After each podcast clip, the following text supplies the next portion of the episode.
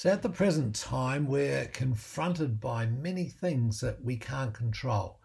And with the COVID 19 virus um, at peak flight, there's, uh, there's a lot of upheaval there. And, and when we are exposed to things we can't control, there's, there's overwhelm that comes in, there's fear, there's, there's frustration and stress.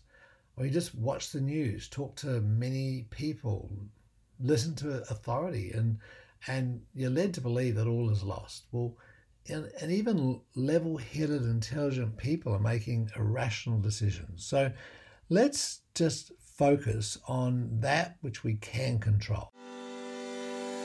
This is a place where those who suspect they're innately wise, brilliant, and powerful come to learn how to transform their lives, one cognition, one realization, and one blinding flash of the obvious at a time. We are the innovators, the record breakers, the world makers, and creators of all kinds. We supersede the suppressive worldview of mass ignorance and awaken the strength within. We are waking up to our innate secrets. My name is Dr. Mark Postles, and welcome to the Innate Secrets podcast. So, you can control you. In fact, it's the only thing you can really control. And this is a time to activate the part of you that will be uh, seeing you through into a higher level of function in this state of confusion and this state of uh, not knowing. So it's time then to activate your quadrant one and four parts uh, so that they overrule some of the, the, the noisy, fear driven, survival related quadrant two and three parts. Now, there's great value in quadrant two and three, don't get me wrong, then, and it's a contextual thing. So, this particular context, it's important to fire up that quadrant one and, and that quadrant four um, to allow ourselves to have a clear way forward. Now, um, Maslow, the, the great um, psychologist who, who came up with a with the hierarchy of needs um, back in the probably 70s, uh, did a did a, a study on uh, why only two percent of people ever reach the state of self actualization. So he you know, presented this this um, uh, pyramid structure, which has at the bottom of it um, our deficiency needs. So things that we had to have in order to survive. And there were things like physiological needs, like food, water, shelter, and so forth. And then there were the uh, safety needs. And so, in the context of safety, which is what we're discussing here today, um, it, it was all the things that had to do with making sure that we had um, employment and, and our health and our property and, and our family and social stability. And they're the, they're the things that um, are being challenged right now. They're the things that we, we're, we're not trusting others necessarily. Um, and we're not sure, you know, whether we're going to have uh, enough and to have enough provisions and so forth. That's hence the runs on on supermarkets in recent weeks. And the the next level up is belonging and love needs. So this is where you know family and, and connection and um, one-on-one contact with people is is so so important. And it goes up above there to esteem needs, so it's uh, a title and recognition and authority. And then cognitive needs, so it's understand. This now moves into growth needs. So that the, this is the growth area of it. Um, I wouldn't necessarily call them needs, but anyway, that that's what he called them. Um, and this is you know, relative to this motivational model. Um, so it's you know being being challenged mentally, and then aesthetics, a nice environment, and then self actualization, uh, and then finally transcendence. Now, self actualization is considered to be you know one of the epitomes here, and transcendence is something that that only maybe a very very few people um, achieve. But self actualization, as he said, is only about 2% of people. So he was really interested in this and he looked at the characteristics of people who he considered to um, to have qualified for self actualization. So he identified 18 people, and um, those include people like Abraham Lincoln and Albert Einstein. And, and he identified 15 characteristics of these people. So I thought I'd just, just go through these and just look at them in the context of uh, quadrant one, two, three, and four. Uh, and what we find is that they they come out and by almost without exception into that quadrant one and four components of function. It's the prefrontal cortex. It's the the, the forebrain and it's that trusting big picture oriented part of, the, of, of us. So looking at that, then um, to number them off from 1 through 15, uh, they perceive reality efficiently and can tolerate uncertainty. So, in other words, they, they can see um, the, the meta view, the view from above, and can tolerate uh, differences and and expectations that aren't being met and and the not known and, and uncertainty. So, you know, it, it's in fact it's where they do their best work. Um, that part of you that um, then number two is to accept themselves or yourself and others for what they are and not trying to make others what you think they should be to to allow yourself to accept that everyone's different and people have different viewpoints.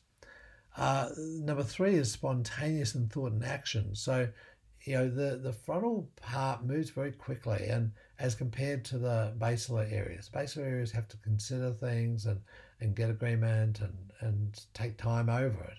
Whereas you know it's a kinesthetic process whereas um, this forebrain is is intuitive, and so it just picks it up and is w- willing to make the mind up quickly and change it slowly. So number four is problem centered, not self centered. In other words, you know, get people out of the picture. So get people out of the out of the equation when it comes to to making decisions, and look at the problem. Look at look at what it is that we're here to solve, rather than who's standing in the way and who's not doing this and not doing that. So, um, an unusual sense of humor is number five, and that comes with with the essence of quadrant one and four. Quite quirky, being willing to be in the thick of it, and you know, the, up to one's eyeballs and alligators, so to speak, and still have a sense of humor. And so, having having that ability then to um, see the always look on the bright side of life, to coin a Monty Python phrase. So um, then number six is able to look at life objectively. So you know this this comes from that um, thirty thousand foot view to get above and to look down and look look at things as they are and see patterns. Uh, and to be objective about things without buying into uh, all the dramas from the past and the way we feel and, and so forth. Those those things don't feature in these uh, um, in a self-actualized state. Um, to be highly creative is number seven, and that's to see things in terms of possibilities. And this is a, a great strength of the quadrant one part. So, be you know this this time when things are in a state of um, change and there's downward pressure on the on the stock markets and the money markets and the um, you know there's not blood in the streets at this point, but there's certainly um, some very uh, aggressive behaviors uh, coming out of people, then is to be, stand above that and to be creative and to, to see things uh, in terms of what is possible here to, to make a shift. Um, the number eight is resistant to encult, uh, enculturation, but not purposefully unconventional. So in other words, not going out of one's way to be uh, you know, an idiot or um, reactionary but it is certainly not willing to go with just the culture just because it's the culture. Um, so challenging the status quo, um, being disruptive, but not in a in a disrespectful way. Um, this is a this frontal area has a high concern for we- the welfare of humanity. It's a, a newly evolved or re- more recently involved um, part of our brain, and this allows us to see things in the in the bigger picture with a long vision, long-term vision, whereas the back part of the brain is always short-term oriented and just wants to fix a problem and get, and uh, get back to safety. This is willing to go through discomfort in the frontal part of the brain uh, and uh, for the good of a longer-term perspective. Uh, so you know this this is in context of of health and and disease. You know, to see this part, part of the brain sees disease as a as a as a process. It's a it's a healing phase that we that we go through, and you know many uh, in this area would call it a wellness expression. So when the snot's running and the temperature's high, it's the it's the body's way of doing internal cleansing. If we stop it, if we suppress it, then we're opening ourselves up for um, problems. So you know, looking looking at that from a maybe a different view than um, than convention would.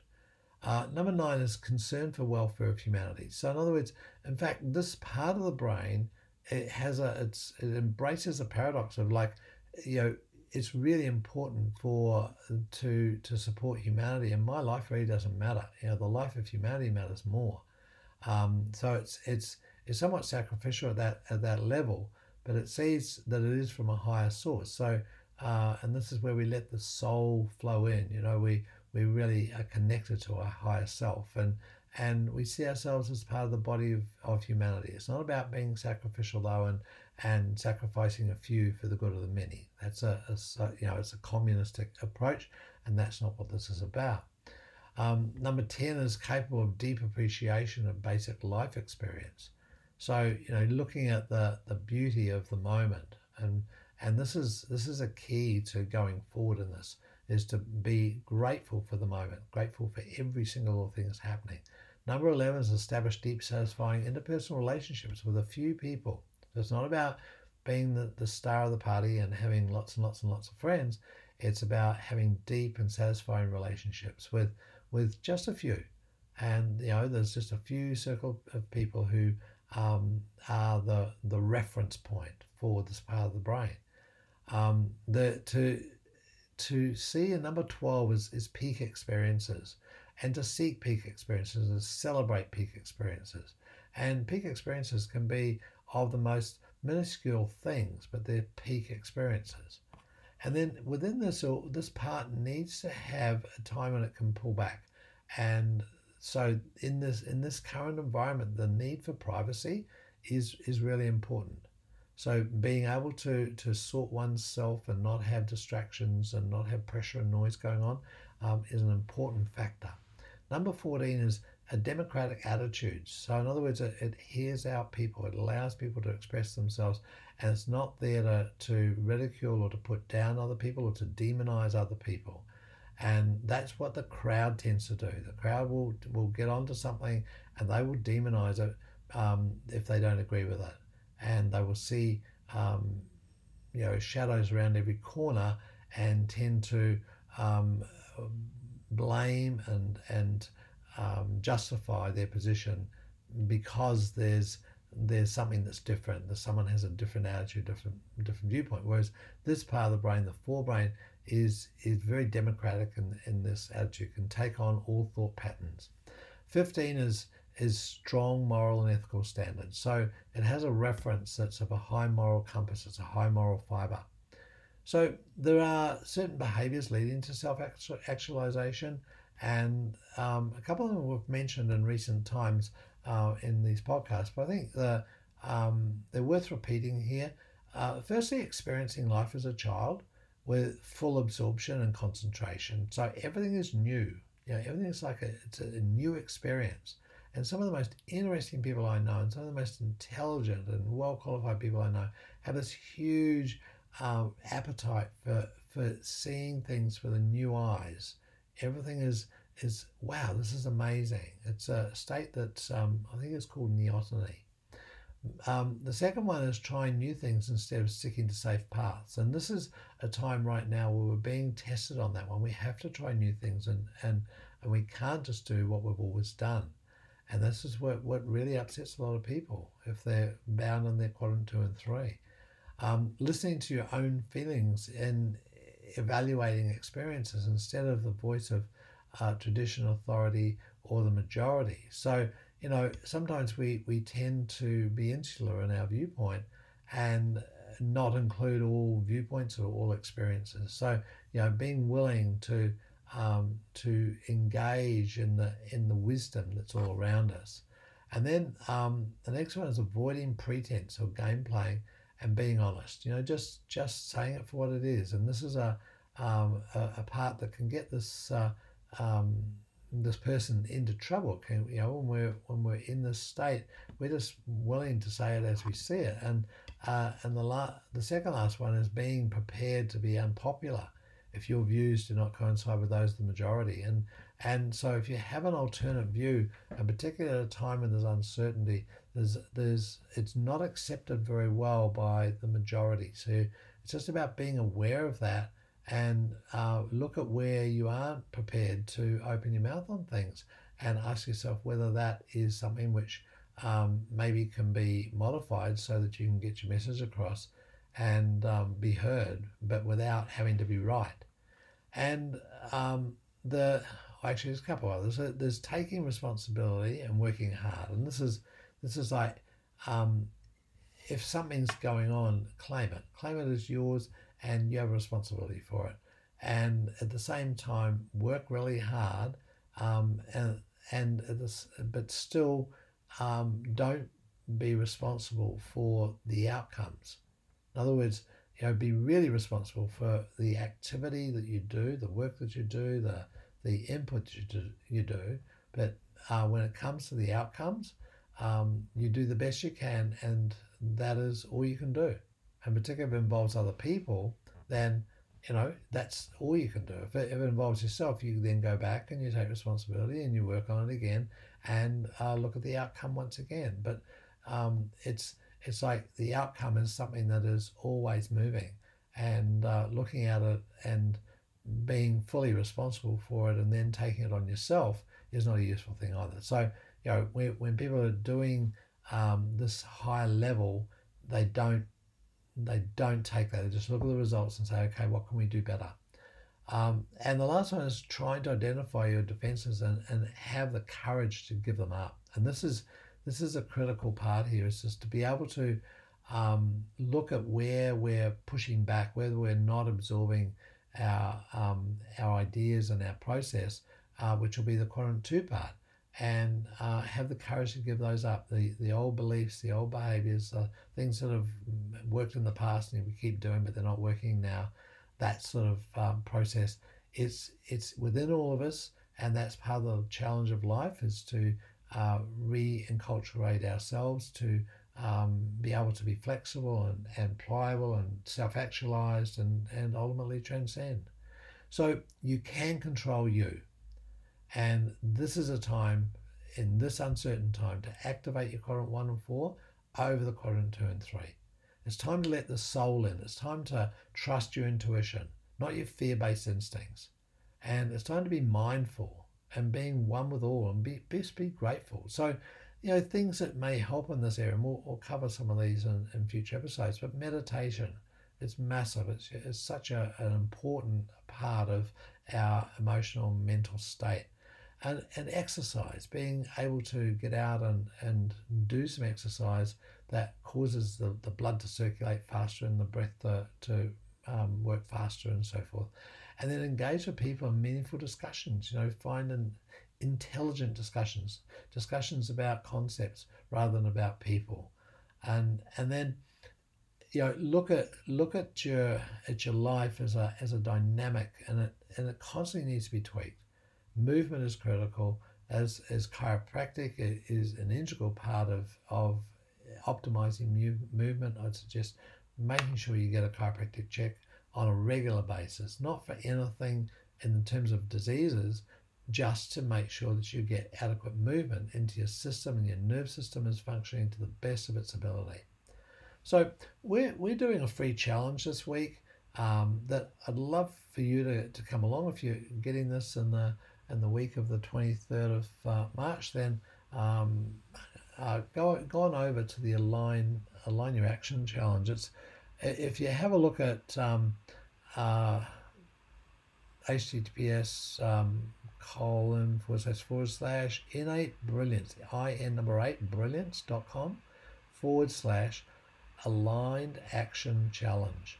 Now I'll put a I'll put this in the um, the footnote footnotes, but it's uh, it's five days where we're uh, giving you the opportunity to identify where you are in and out of alignment and this is a great time when you know sort of maybe in lockdown, you may be in in a slower time. Uh, we look at where you're evolving and where you are congruent and where you're not. And so go to the Aligned Action Challenge and, and work on the things that you can control. I'll catch you on the next podcast. Bye.